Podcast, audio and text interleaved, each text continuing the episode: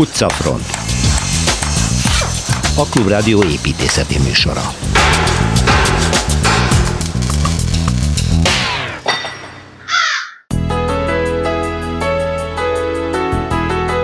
Diokleciánus római császár az időszámítás után 300 körül építette fel Splitben a palotáját, ezt is bejárjuk Szilveszter Ádám vezetésével a történelmi városközpontban. Isztambul a következő állomás, ahol 18 millió ember él, de nincs édesvízi forrás a városban. Van viszont egy tárolója és egy hatalmas vezetéke, amit Kovács Krisztina fog bemutatni. Menjünk Velencébe. Váradi Júlia a Velencei Építészeti Biennáli magyar kiállításáról készített riportot. Hazatérünk, Kelecsényi Kristoffal Újpestre megyünk, és a híres Városházát járjuk be. Torma Tamással pedig folytatódik az utcamustra, a Bajza utca első részén a Walter Rózsi villát ismerhetjük meg. Kik voltak a csákók, hová tűntek, mert csupán üres, igen érdekes épületei maradtak hátra Új-Mexikóban. Erről beszél Laci Bálint.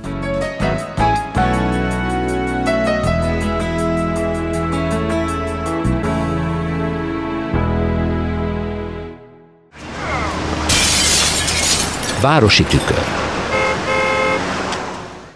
Egy héttel ezelőtt Makaszka Rivérát járta be nekünk Szilveszter Ádám, aztán utána gyakorlatban is kipróbálta a környéket. Szervusz Ádám! Szervusz Hát Péter. látni rajtad, hogy gyönyörű napsütés volt, úgyhogy jól éreztétek magatokat nyilván a horvát tengerparton, de akkor maradjunk is itt, csak menjünk át Splitbe, illetve környékére, Igen. hogy annak építészetét egy kicsit nekünk bemutasd. Biztos sokan mennek idén nyáron arra. Meg is érdemli. Igen. Igen, és aki, aki autóval megy, és, és leérkezik ugye a, a tengerpart közelébe Zadárnál, és a Zadár Sibenyék közben Krika vizes, és, és nagyon szép tájon megy, akkor megérkezik egy, egy érdekes területre, egy nagy nyílt öböl, ahol a, ez a hét kastély völgye, ami Trogér és Spit között van. Uh-huh. És érdekes, ez a, a Trogér egy egyik része az a szárazföldön, a másik egy félszigeten, a Csovó, az egy nagyon nagy kiterjedésű és hegyesen végződik, és Split mellett is van egy ellenkező irányú ilyen, ilyen végződése ennek a, a ottani földnyelvnek, úgyhogy nagyon érdekes, zárt, nyugodt többből, remekül elször, windsurföldön. Na, már kipróbáltam. Na most, ha az ember, ember beérkezik Splitbe, még mielőtt a várost bejárnánk, el kell mondani, hogy rengeteg magyar vonatkozása van a történelmének ahogy szokott lenni görög település, római hódítás, aminek az érdekes pillanata Diokleciánus császár itt épített nyári palotát magának. Egyébként ő, ő, ő innen származott erről a vidékről, és ez egy, ez egy hatalmas nagy épület, 37 ezer négyzetméteres épület. Egy nagyon szép parszakaszra építette ki, ahol volt egy kis kikötő, ami mai napig is egzisztál, és amellett van aztán alatta a nyíltabb egy három nagy pír, még egy, egy, egy komoly kikötő. Ez, ez egy nagyon szép telepítésű együttes, ami meghatározta a középkorban is ennek a városrésznek a morfológiáját. Amikor fallal kerítették, ennek a középkori falnak a tengere merüleges és hátul páros fala megvan, jó magas, szép, szép építmény, és az ember keletről közelítve ott el tudta helyezni az autóját, elég nehéz dolog, akkor ott, ott van egy, egy, egy templom, Szent Domokos templom, ami egy érdekes apátsági templom, és utána egy kapun kell belépni abba a középkori városkörletbe, aminek egy nagy részét elfoglalja maga a Diokleciánis palota. Palota maga. Maga a palota az, az érdekes, mert négy oldalról lehet megközelíteni a tenger fel, van olyan szép kapuja, de mi ugye mi kelet jöttünk be a középkori városba, és onnan kell ráfordulni ugye kelet felé érkezésre. Ott van egy, egy nagyon szép katedrális, és ez a katedrális egy még szebb egy nagyon magas harangtoronyjal rendelkezik, és ott kell fordulni a tenger felé. És ha az ember egy, egy, egy, egy vesztibülbe érkezik, ahol, egy, ahol a vendégeket fogadta a császár, és előtte egy nagyon szép előudvar. Ettől az ember kelet felé egy néprajzi múzeumot is meglátogathat. Egyébként maga a palota az végig tele van luxusszállásokkal. Uh-huh. Ami az érdekes, mert olyan hatalmas nagy boltozott terek vannak, hogy ebbe azok érintése nélkül, és azok átépítése nélkül, és el is különítve azokat, amik újak, ez most egy probléma, hogy mi csinálunk a turisztikai hasznosítás és, és építészet duelluma. Ez tulajdonképpen tisztességesen van megoldva és, és ezekben a terekben lehet mozogni, és, és sikátorokkal van körülvéve. Tehát ennőtől kezdve a középkor szűkösségében megyünk, ami nagyon kellemes, márnyékos. És akkor az ember halad előre, nyugat felé, akkor elérkezik egy, egy nagy térre, ez a, ez a Piazza Popolo, olasz neve is van, de megvan persze horvátul is, és, és innen az ember megnyit sikátorokon, egy érdekes együtteshez érkezik, ahol van egy utca, ami, ami kifut a tengerre, és ezt kell megtalálni a sikátorok, most ekközben az ember a halpiacot érinti. Uh-huh. Na hát az fantasztikus. Azt el tudom képzelni. Az, fantasztikus. az mindenütt nagy élmény. Ha az ember ezen az utcán, ami nagyon, nagyon szép és, és jó képített utca, aminek különösen a nyugati fele egy, egy, egy nagyon nemes homlokzat sor, ha az ember emögé bekerül, akkor egy nagyon szép új alakú építményt lát, pirosra van festve, ez, ez Velencére emlékeztet, ugye prokuráciáknak is hívják azokat az épületeket, amik kétszintesek, és, és pont úgy, mint Velencében a Szent Márk térnek a hosszanti oldalán, ott mindenféle kellemes vendéglátás van, és a végén, a bütűn, ott, ott pedig egy, egy közösségépület, ahol még színházi is van. Még adósodjon magyar vonatkozásokkal. Na, a magyar vonatkozások a legjelentősebb az, hogy, hogy Könyves Kálmán 1105-ben háború nélkül barátságot kötött Splittel. Hm. És nagyon, nagyon megnyerő volt a fellépése, esküt tett a nép előtt, és a nép meg egy, egy, egy ilyen hűségesküt vállalt, és ez, ez, a, ez a megállapodás, ez a haláláig élt, sőt, az összes nagy dalmáciai városban is ment, és a szeretettel fogadták. És hát halála után persze ez nem volt tartató, akkor megjelent Velence. És akkor van egy Velence, Magyar Királyság, Velence, Magyar Királyság forduló. Azt kell tudni, hogy, hogy ugye, harmadik Bélának volt 30 éve, amikor itt, itt megint regnált, és utána jött ugye az a, az a megállapodás, ami is nagyon sokáig élt, hogy miután ez Dalmácia egyház kerületének volt a központja, és itt érsekség volt, az érsekek kijelölését mindig a Magyar Királyság kontrollálta, vagy javasolta, és ez akkor is élt, mikor már régóta nem volt a Magyar Királyság, ott domináns uralkodó. De még mindig a Magyar Király jelölt. A Magyar Király jelölt, ez, ez, ez nagyon szépen működött, egész addig, még aztán 1300-as évek elején átpártoltak Velencéhez, de az, hogy, hogy ez, ez, ez egy magyar dependance volt, látszik, hogy például 4. Béla, amikor menekült 1242-ben, akkor ide menekült. Igen. Igen, Omisba és itt, itt volt, és a két lánya itt van eltemetve. Katalin és Margit. Igen. Split. Split. Megyünk Splitbe. Szilveszter Ádám, köszönöm szépen. Utcafront. Több hét kiadás után visszarepülünk Törökországba Kovács Krisztina Tünde idegenvezető újságíró segítségével. Szia! Szia! És most a vízről lesz szó, igaz, hogy Isztambulon belül, de a, a vízről, ami nincs.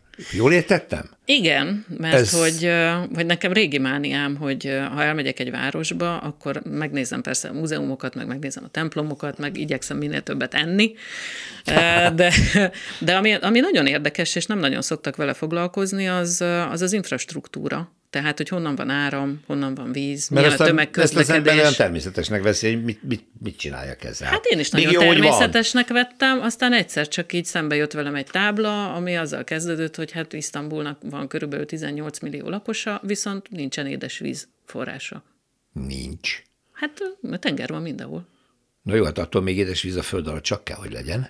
Hát van egy nagyon, egy nagyon-nagyon jó, majdnem 500, megnézem csak, hogy ne, vagy egészen pontosan tudjam mondani, 592 kilométer hosszú vízvezeték hálózata, Amiben egyébként a lenyűgöző az az, hogy, hogy folyamatosan az összes kultúra, az összes uralkodó egymástól függetlenül így megölték egymást a csatatéren, de a vízvezeték hálózatot azt építették. Mindenki építette tovább. Abszolút. Na jó, hát ugye az élet feltétele volt, hogy legyen, de akkor ezek szerint, mert hogy nincs édes víz, valahonnan hozni kellett. Igen, és amikor ez engem arcul csapott, az akkor volt, amikor elmentem az egyik víztározóba, ami egyébként egy fantasztikus turista látványosság. Most már úgy hívják, hogy Bazilika Ciszterna, uh-huh. úgyhogy kivételesen nem kell semmilyen török nevet megtanulni hozzá. Ez ráadásul a Haja Szófiától 150 méterre van, tehát nem is simán bele lehet tenni így a napi programba. A Bazilika Ciszternát Justinianus kezdte el építeni 532-ben, Justinianus császár. Hoppa és valami elképesztő nagy teret képzeljünk el. Tehát, hogy van benne olyan egy kicsit, mint a, a azt hiszem a Gellért hegyi víztározó, ahol én nem voltam, ami, amiről mindig ezeket a, a sci illő fotókat lehet látni. Van benne 336 oszlop, ezek ilyen újra felhasznosított templom oszlopok egyébként, többségében márványból, és mindegyik 9 méter magas, uh-huh. és bemegy az ember, és csönd van, Ráadásul mióta turista látványosság, 87 óta lehet bemenni, azóta nincs benne víz, de annyit azért hagytak az alján, hogy az egész tükröződik. Uh-huh.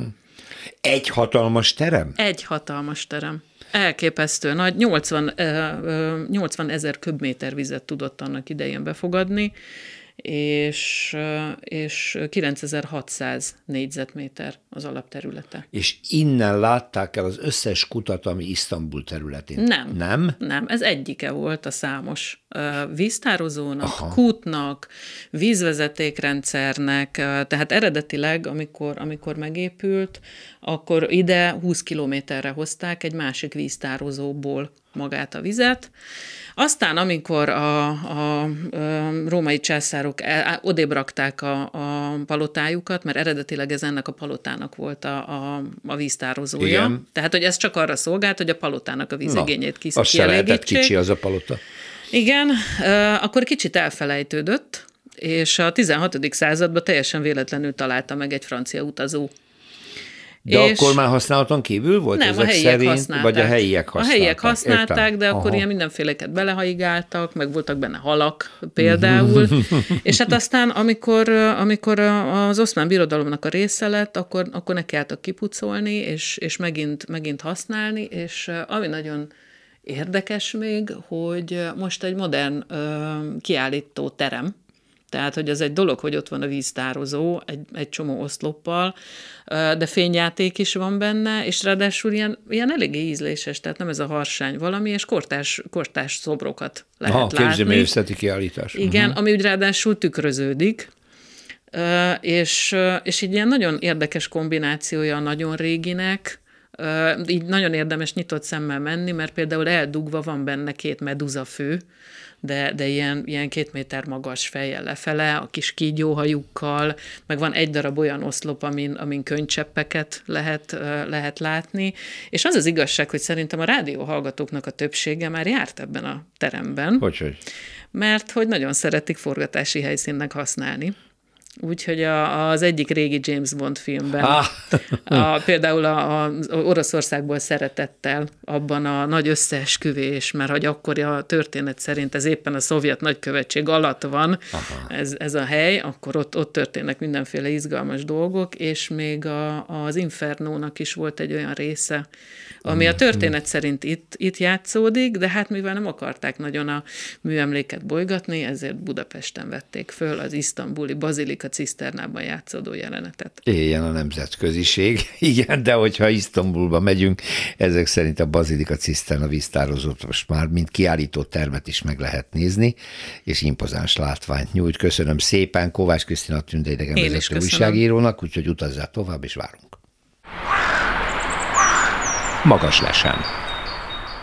Látogatható már a Velencei Biennálé, a Velencei Építészeti Biennálé, ami számunkra mindig fontos esemény, és mindig ott van a Klubrádió munkatársa, Váradi Júlia, aki most is ott készített felvételeket, mégpedig a magyar kiállításról, a magyar programról. Itt ülünk a Sötét Apszisban, a Velencei Biennálé magyar pavilonjában Mátrai Péterrel, és gyönyörködünk a műben, amely elsősorban neki köszönhető, építész zeneszerzőként. Egy csodálatos hangszert ismerhettünk meg, egy hatalmas henger, mindenféle szép anyagból, zajokat, a hangokat, a zenét hallgathattuk mostanáig, úgyhogy most arra kérem Mátrai Pétert, hogy magyarázza el a hallgatóknak, akik ezt nem igazán látják, meg hallják, hogy mi is ez, miféle ötlet alapján készült a Velencei Biennálé nyertes pályamunkája. A megnyitó performanceban megszólaltatott hanghenger nevet nyert a keresztségben új kinetikus eszköz, tárgy, hangszer, nevezük hangszernek, az voltak éppen a vége, végfolyamat lecsapódása, ugyanis az egész az a Néprajzi Múzeumnak a homlokzati rácsaiból indult, és a kiállítás egyik, vagy ha nem fő témája, az maga ez az épület. Ebből nyolc homlokzati rácsot kiragadtunk, és egy teljesen más szisztémával, más közegbe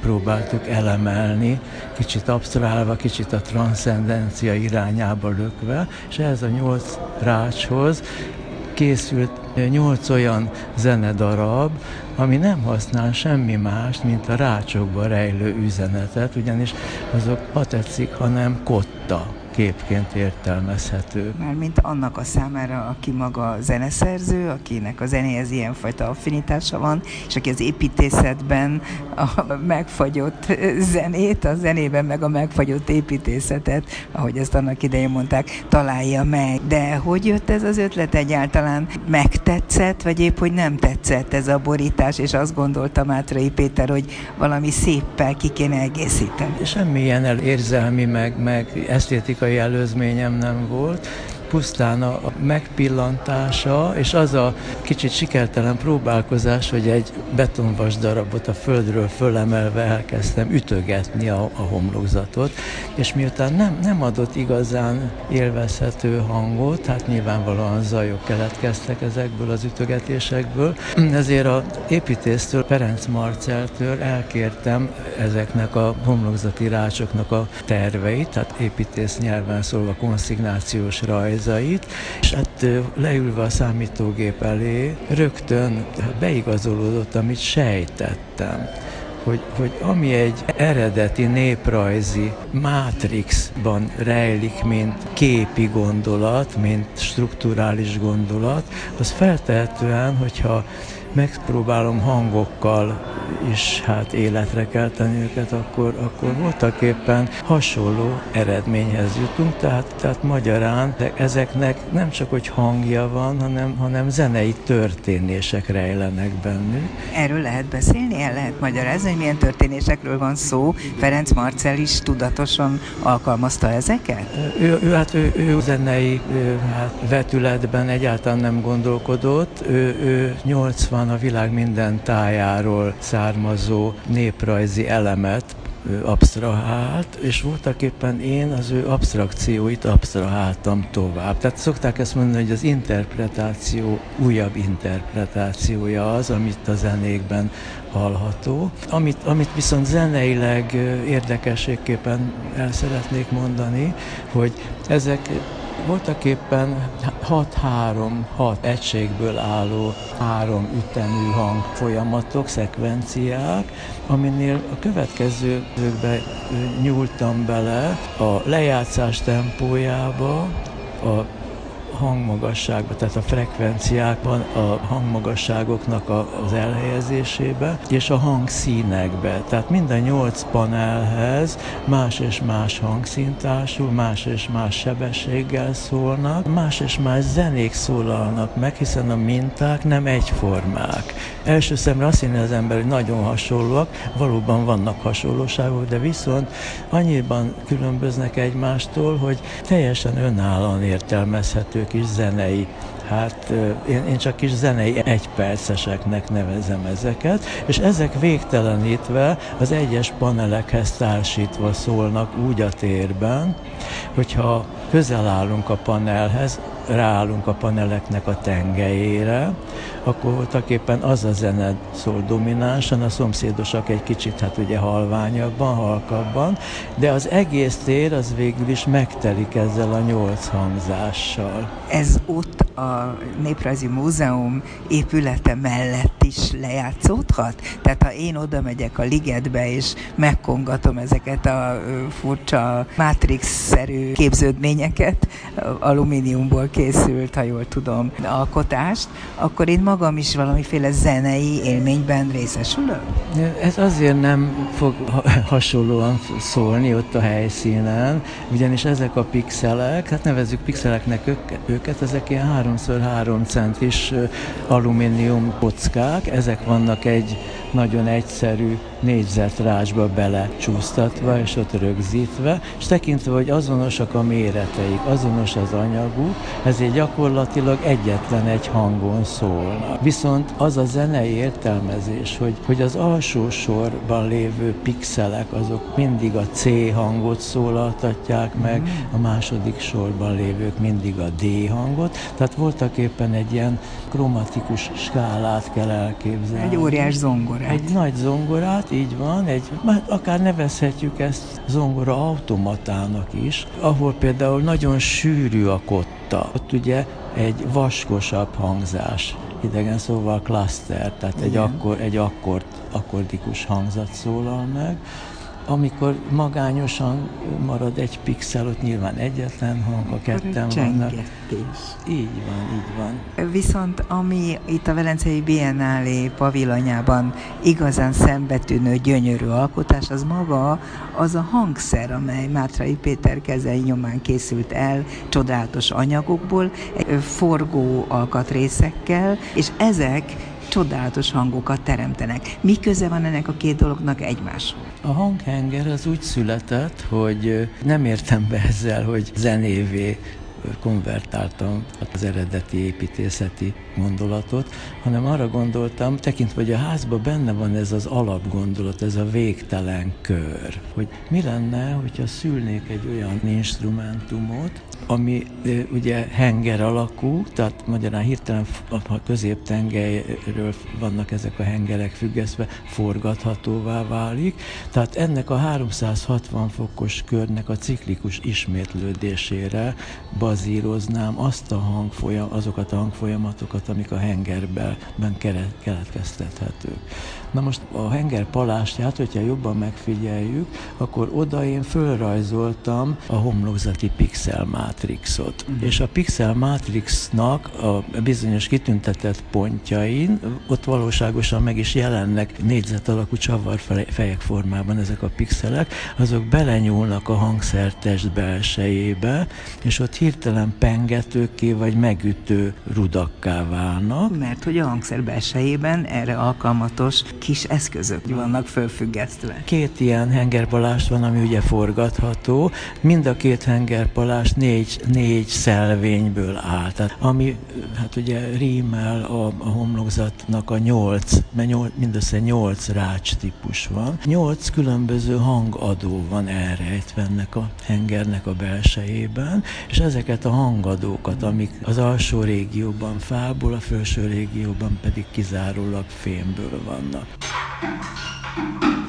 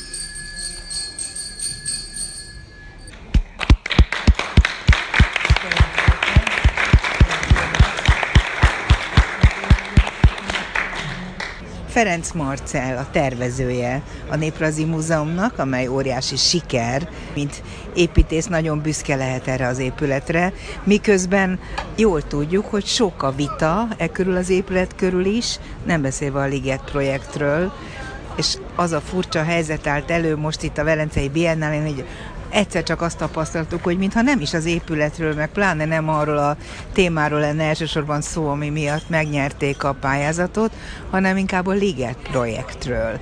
Erről persze nem Ferenc Marcel tehet, csak kérdezem a véleményét, mielőtt beszélnénk az épületről, és főleg a pixelekről, amelyek viszont nagyon-nagyon érdekesek. Amikor az idei felhívás megtörtént múlt évben ugye a, a, erre az idei biennáléra, akkor azt gondoltam, hogy eljött az a pillanat, hogy a, az akkori 12 évvel ezelőtti, amikor még gondolatban volt bennem a ház, az a vágy, a saját életem szempontjából ez egy, egy kiemelt pillanat volt, amikor a Néprajzi Múzeum megvalósulhatott, hogy akkor beadom a pályázatot, hogy most ennek az, az eszenciáját, vagy amit én azt gondolom, hogy ebből az építészet, építészek számára fontos, azt el tudjam ide hozni. Ez volt a fő cél.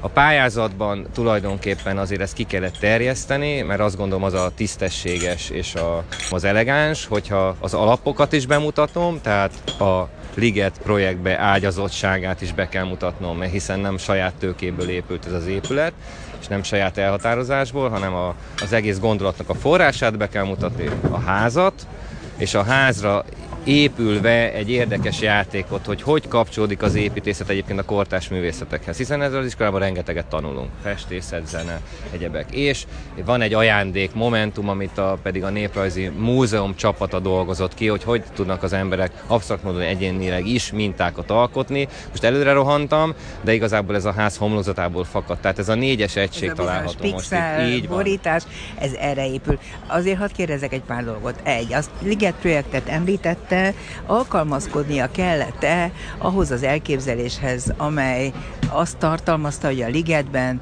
jó néhány olyan középület épüljön, amelyek hát sok ember számára dühöt és elkeseredettséget vált ki, mert az egyetlen igazán komoly parkunk ezáltal részben sérül. Tehát mennyire volt ez építészként fájdalmas, vagy nem, volt, nem zavarta-e egyáltalán a tervezésnél? Szempont volt-e, hogy valamennyire próbáljon ellenpontozni, amikor tervezett? Én így utólag áttekintve a pályázat pályázaton elinduló építészeknek a, az elképzeléseit.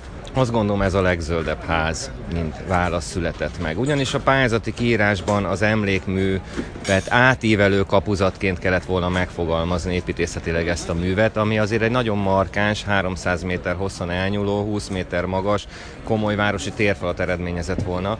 Én megpróbáltam olyan szempontból felelősen gondolkodni, mivel én egy természet szerető ember vagyok, hogyha ez egy Margit-sziget nagyságú zöld test, akkor itt vissza, adjunk vissza zöldet a természetbe.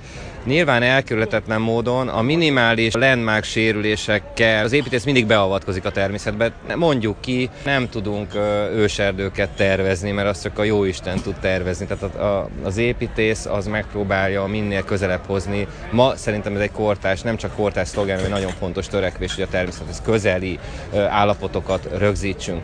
Ez a zöld test, ez a meghajított zöld kehely, én kultúrkehelynek hívom. 300 méter hosszan, 80 méter szélességben ez egy zöld felület. Nem nagy, nem túl nagy ez az épület annak a térnek, amelybe beterveződött. Elvárás volt, hogy ilyen hatalmas legyen, miközben azt is hallottuk, hogy tulajdonképpen nagyon kis százaléka van csak kihasználva. Tehát a múzeumi tárgyegyüttes csak egy kis részét foglalja el az épületnek. Nem akarom mutatni a kedves hallgatókat, de egyébként én egy 500 oldalas múzeumi guide-ot olvastam el. A 9-11 évre prognosztizálják egy ilyen projekt a tervezés kezdetétől a megvalósulásaig a folyamat folyamatot, ebben hetes év a tervezés, nálunk ez öt év volt, uh-huh. és egyébként a múzeumi funkciók ha jó az épület, akkor a 20%-át teszik ki az egész teljes építészeti programnak, tehát a könyvtári funkcióig, a gyermekmúzeumi terektől a közösségi terekig, és a konferencia térig 10%-ot a gépészet foglal el. Törekedtem, hogy nyilván minél jobban a kiállító terek nagyságát tudjuk növelni. Egyébként a házra jellemző metszetből fakadóan dominálja az egész épületet maga a kiállító tér.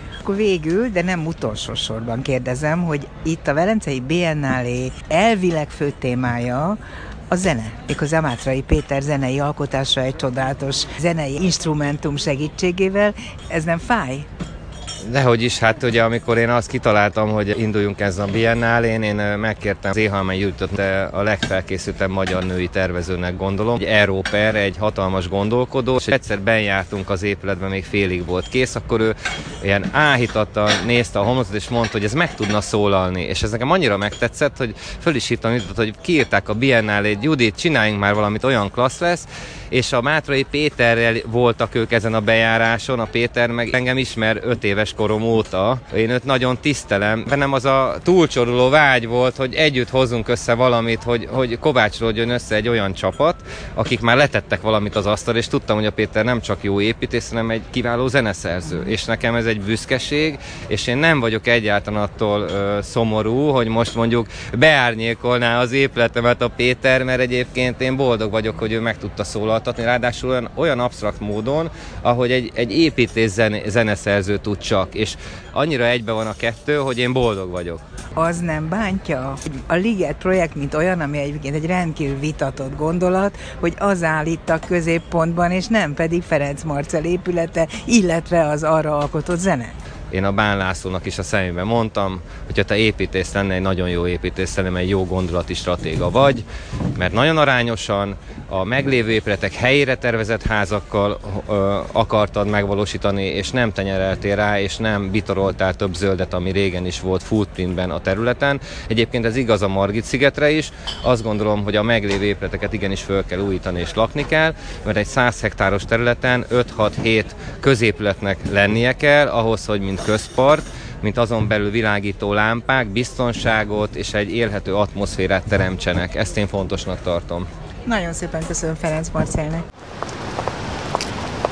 Budapesti séta. Újpestig fogunk sétálni, Kelecsényi Kristóf építészet történésszel, szerbusz. Szervusz. Mégpedig a nagyszerű újpesti városházát. Ez egy fogalom, ez egy nagyon szép épület, de most még ráadásul a környezete is már rendeződik, ott megépült az újpesti app, a piac, egy szép tér alakult ki, és tényleg a környezete is most már nagyon méltó. Na nézzük a történetét ennek a csodálatos újpesti városházának. Na, hát igen, ez, ez valóban egyébként ugye a, a újpesti, talán úgymond nem identitásnak is egy fontos része, és Igen. hát egy építészeti kifejezője, és hogy ezt egy kicsit megértsük, érdemes azért azt megemlíteni, hogy hát Újpest, ugye a nagy Budapest ö, 20. század közepi meg létrehozásáig, kreálásáig, ugye Önálló. önálló település volt, sőt, mi több a, a gyakorlatilag szerintem lakosságban, most ennek nem néztem utána, de az egészen biztos, hogy iparban a, a, a legjelentősebb Igen. történeti külvárosa vagy elővárosa Budapestnek, és ennek a kapcsolatnak és a, a, a Újpestnek a fontosságát az is jelzi, hogy hát az első ö, lóvasút is ugye a ö, mai Bajcsi Zsilinszki út, Kálvin tér és ö, Váci út útvonalon ugye kö- között közlekedett, tehát ezt a kapcsolatot ezt fontos volt létrehozni, és Újpest maga is tulajdonképpen azt a lehetőséget használta ki, hogy a fővárosnál Budapestnél kedvezőbb körülményeket tudott a, az ipar számára biztosítani, és ugye itt ráadásul egy Károlyi ö, család birtoka Igen. volt ez a Annó. terület, tehát a Károlyiak egy elég progresszív nemesi család, ugye itt egy abszolút gyakorlatilag egy ipari paradicsomot hoztak létre, így hát nem véletlen, hogy, hogy ennyi gyártási gyár és üzem alakult itt meg,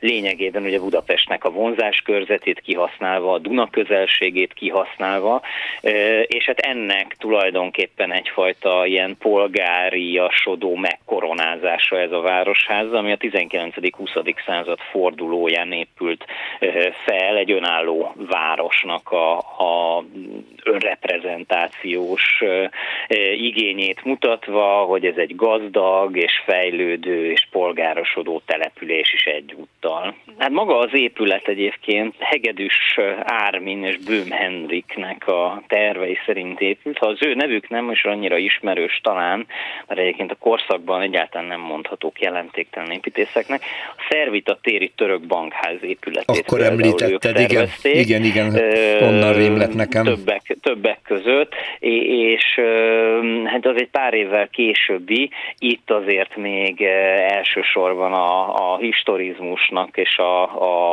szecessziónak, meg kicsit a neogótikának a különféle hatásai érvényesülnek a városházán. Ha itt az ember megáll és kicsit elnézelődik a díszeken, akkor láthatja, hogy ezek a stílusok itt miként ö, ö, ötvöződnek egymásba, és hát egy nagyon egyébként hagyományos, tömegű, városházaszerű épület, ami ugye a feltűnő egyrészt ugye, hogy a homlokzat közepén ugye ezek a nagyméretű ablakok, mint minden korabeli városházánál, ugye ezek a dísztermet, az üléstermet Igen. rejtik, és fölötte itt ugye van egy ilyen azért Magyarországon nem annyira szokatlan, vagy nem, nem annyira megszokott motívum, egy, egy szobor, méghozzá egy vitéz, egy úgynevezett Roland vitéz áldogál itt a, a homlokzat közepén. Ő, ő ugye egyfajta, a, alapvetően ugye ennek a német és német alföldi városházákon van egy hagyománya, ugye a gótikából eredően, hát ugye a vitéz a, a, a városnak a, a védelmét és a törvényességet, a rendet jelképező, azt őrző motivum az épületen van. Ja, ezt is megtudtam, ezt nem is gondoltam, hogy azt hittem csak egy öncélú díszítés, de akkor ezek szerint szerepe van ezeknek a Eredendően volt, igen, eredendően volt ennek jelentősége, úgyhogy hát ilyen módon ez egy, ez egy, ez egy, ez egy nagyon szép kis alkotás, egyébként ugye a fő, fővárosi védelmet is élvez a ház, és hát jelenleg ugye nagyon jó állapotban van, nemrég újították föl, annyi a, a, az érdekesség, ezt valahol olvastam, hogy ugye egy ilyen zöld ö, égetett kerámia fényes tető ö, híjalása, cserepezése van. Ez állítólag eredetileg nem volt zöld, ö, hanem, hanem vöröses volt, de a legutolsó felújításkor a, a zsolnainak ö, úgy tűnt, hogy ilyen, ilyen típusú cserepet szállított. Ez nem tudom mennyire ö, igaz, minden esetre ez a zöld tető is egyébként elég ö, szépen mutat és hát magát a házat egyébként 1900-ban avatták föl.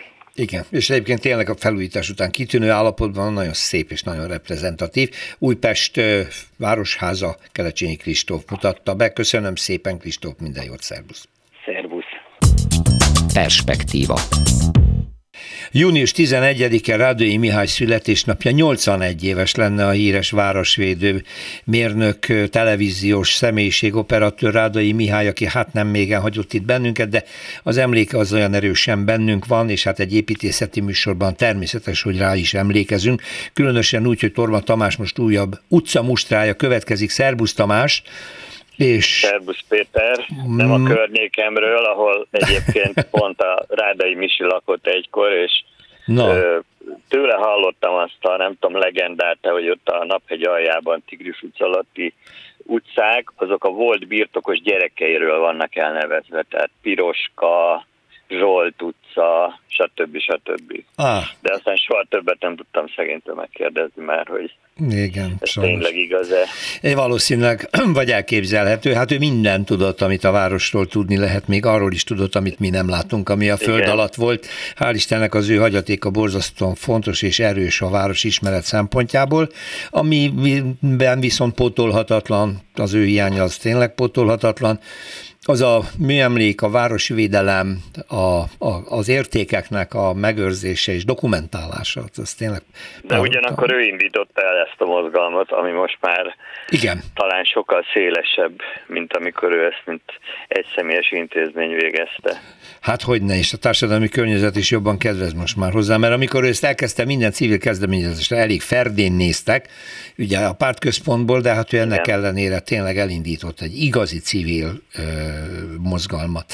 No, akkor most te az utca mustát hol fogod kezdeni, mert a Bajza utca jön, azt mondtad. A Bajza utcában kezdjük, de a végén kezdjük. Melyik végén? Az oka is, a Damjanics utcai végén. Jó, hát ez egy nagyon klassz környék ugyanis ez sokáig nem ért idáig, tehát már Bajza utcának hívták, egész pontosan 1878-tól Bajza utca, az irodalmi Bajza Józsefről, Igen. aki egykor itt lakott, de ezt a végét, tehát a Fasor és a Damjanics közötti szakaszát 1936-ban kérvényezte egy bizonyos villatulajdonos, ah. Walter Rózsi, uh-huh. ugyebár a Walter Rózsi villa névadója, ugyanis szeretett volna minél előbb bekerülni a telefonkönyvbe, és ennek az utcaszakasznak ugye már a villa megépült, de nem volt neve. Ah, és akkor ő kijárta, hogy a hosszabbítsák meg idáig. És került a következő telefonkönyvbe, és akkor innentől kezdve már a Bajza utca ez is a szakasza. És hát az és a Walter akkor, Rózsi villa, ami ma igen. gyakorlatilag építészeti múzeumocska. Az építészeti múzeum első etapja, mert tulajdonképpen itt épül már, volt BM kórház helyén, helyén. Aztán talán valahogy egy szanatórium volt Igen. a világháború előtt, ennek a helyén épül majd a múzeum, aminek első, hát elég illusztris épülete, a visszaépített, illetve pontosabban felújított, eredeti állapotában felújított Walter Rózsi villa. Igen. Egyébként érdekes a, a környékben is ez a hát mondjuk úgy, hogy Bauhausnak mondod, de inkább Le, Le Corbusier nyomába járó villa, tehát mondjuk úgy, hogy modernista, annál is inkább, mert a, a házas pár, akik ezt rendelték, egy bizonyos Radó Géza, ő a textilújságnak volt a tulajdonos, és a felesége Walter Rózsi, az operaház. Prima donna énekese, igen. Igen, ők egyáltalán nem ilyen típusú, egy ilyen neobarokk környezetben éltek, laktak, csak aztán az ügynökük, illetve ők talán meglátták azt a híres, egyébként újságokban is publikált Fischer József villát, villát. A, uh-huh. a Rózsadomnak a Dunára néző oldalán. És azt mondták, hogy egy ilyet akarunk? Puszta Pusztaszeri út, Pusztaszeri út, igen, az ma is egy, igen, ma is álló villa, és azt mondta, igen, azt, azt mondták, hogy egy ilyet szeretnék, de ugyanakkor belül nem nagyon szerettek volna változtatni. Már az interiőről. Hát az ő neobarok bútoraikkal szerették volna.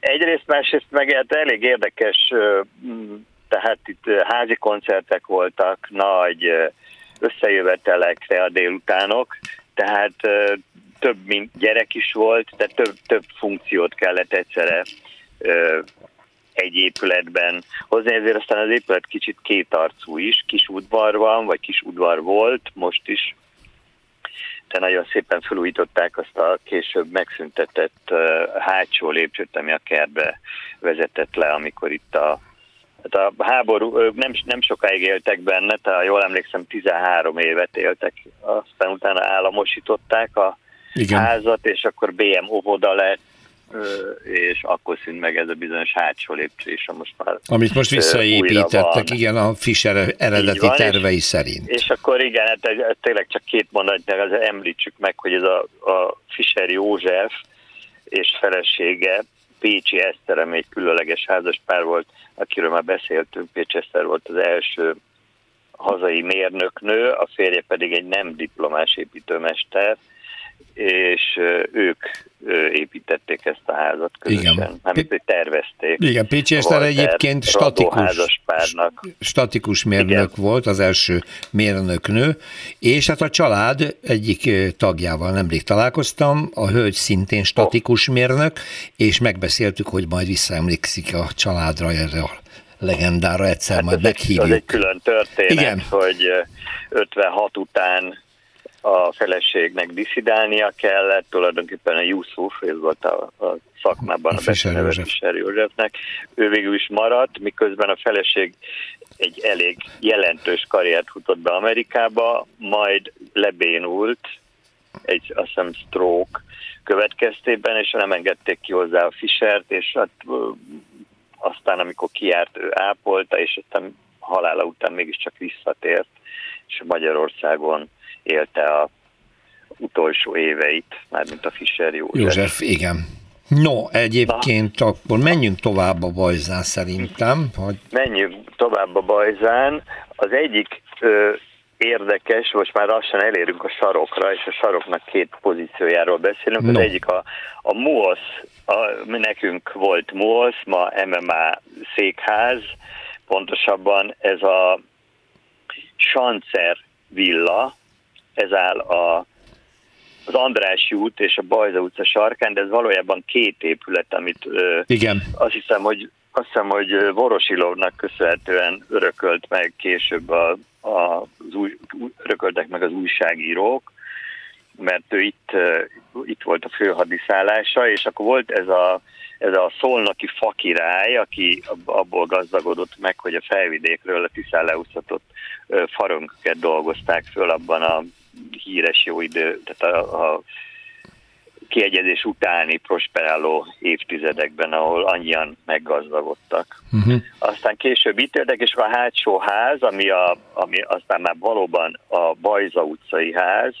az egy másik, az Freund Vilmos tervezte Freund Adolf lakóházaként, egyébként egy idős a két villa. Uh-huh. És itt ennek talán annyi érdekessége van, hogy, hogy az addigi geometrikus szecesszió helyett ilyen, a horta, tehát a belga féle mondjuk úgy, hogy virágos szecessziót vitte föl itt a homlokzatra a Kármán Géza és Ulman Gyula páros, mert uh-huh, ők mhm, tervezték. Uh-huh. Igen. Ez tehát akkor a Bajza akkor, Andrási sarok, ez az épület, igen. és akkor van a És foly... hogyha átmegyünk a túloldalra, akkor annyiban folytatódik a Vorosilov történet. Igen. Hogy itt állt az Endrei Semsei Széchenyi Vanderbilt palota, ami ma az orosz, korábban szovjet, ma orosz nagykövetség. Ebből a sok névből is látszik, hogy egy elég kacifántos története volt ennek a palotának. Tehát először az első időkben még az idős erdődi gróf épített ide 1878-ban, tehát ez már külön a, az András út három szakasz történetének a része, hogy a harmadik résznél már nem volt pénz, nem volt különösebben nagy akarat sem, ezért bedobták a gyeplőt a lovak közé, és mind itt megvehették a telkeket ezen a harmadik szakaszon, és itt tett az akkori hajcsár, ma Bajza utca és a Sugár út, ma András út sarkán álló telkkel Endrődi is, 1878-ban igen. Valójában ez meg egy nyaraló volt, és ő volt az első egyébként, aki ide építkezett erre a szakaszra, ahol egyébként ma a legdíszesebb villák állnak, kertes villák. Következő részben folytatjuk még Torma Tamással a Bajza utca bejárását. Köszönöm szépen, szia! Én is köszönöm, Szevasz Péter! Utcafront Nemrég az egyik ismeretterjesztő tévécsatornán láttam egy filmet a maja kultúráról, az a meg, megmagyarázhatatlan történet volt a középpontjában, hogy hová tűnt ez a nagyon magasan fejlett civilizáció, és honnan jött egyáltalán. És amikor látom, hogy mérnök szakértőnk Lacik Bálint egy újabb ősi civilizációval akar minket megismertetni, akkor rögtön eszembe jutott ez a film Szervusz Bálint. Szervusz, jó napot Csak kívánok. te új Mexikóban fedezted ezt fel, hogy ott van valami csoda. Mi volt az? Így van. De ez az új Mexikóban ez a Csakó kultúra nevezetű építményrendszer. Csakó? Csakó. Aha, Csakó így kell kiejteni. Így kell Aha. kiejteni, ez a Pueblo indiánoknak valami leszármazéka. Egy teljesen elfelejtett és azonosíthatatlan civilizációból való.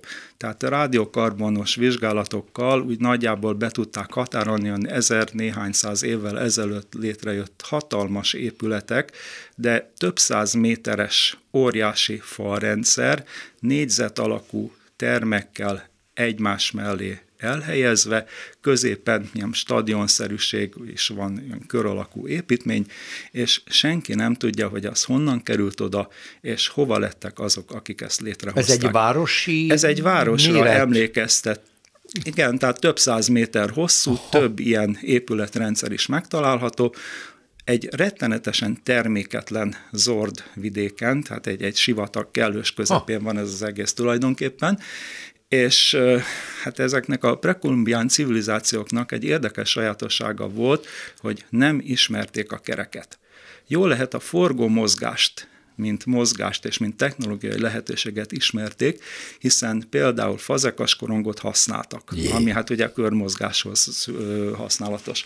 Ismerték a fonó orsót, ami megint csak pörgött és Igen. forgott, asztalos munkáknál csapolásokat, fúrásokat végeztek. Tehát fúrtak. Fúrtak, volt forgó mozgásuk, sőt találtak nagyon szép kis kerámiából készült gyerekjátékokat, kis állatfigurákat, amelyek kis kerekeken voltak toligathatók, hát mint a Aha. Matchbox.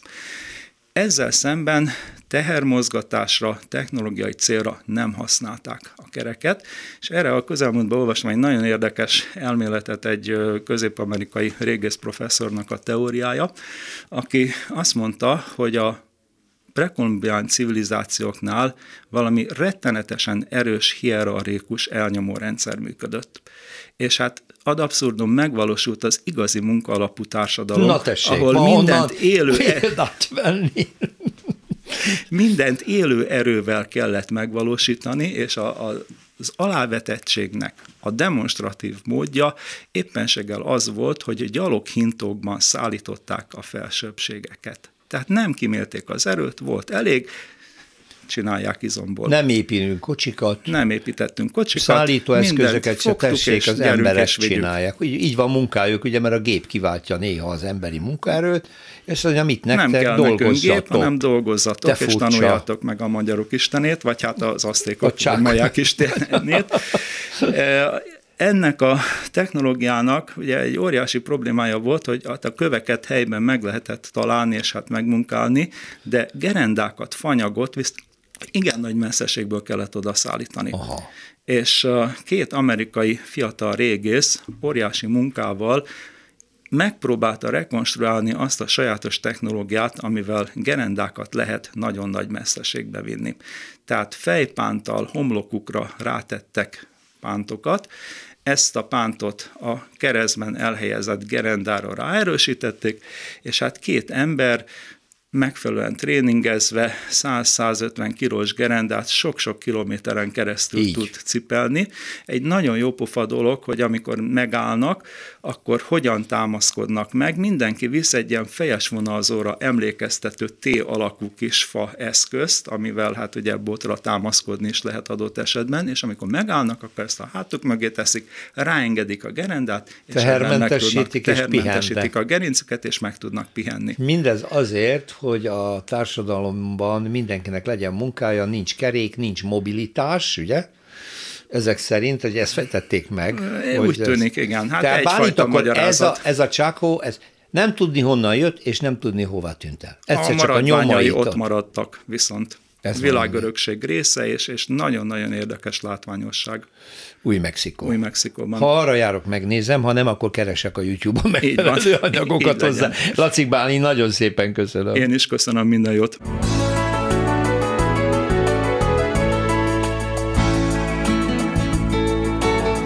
Köszönjük a figyelmüket, az utcafontot hallották, a műsort Árva Brigitta szerkesztette és Rózsa Péter vezette. Egy hét múlva várjuk Önöket.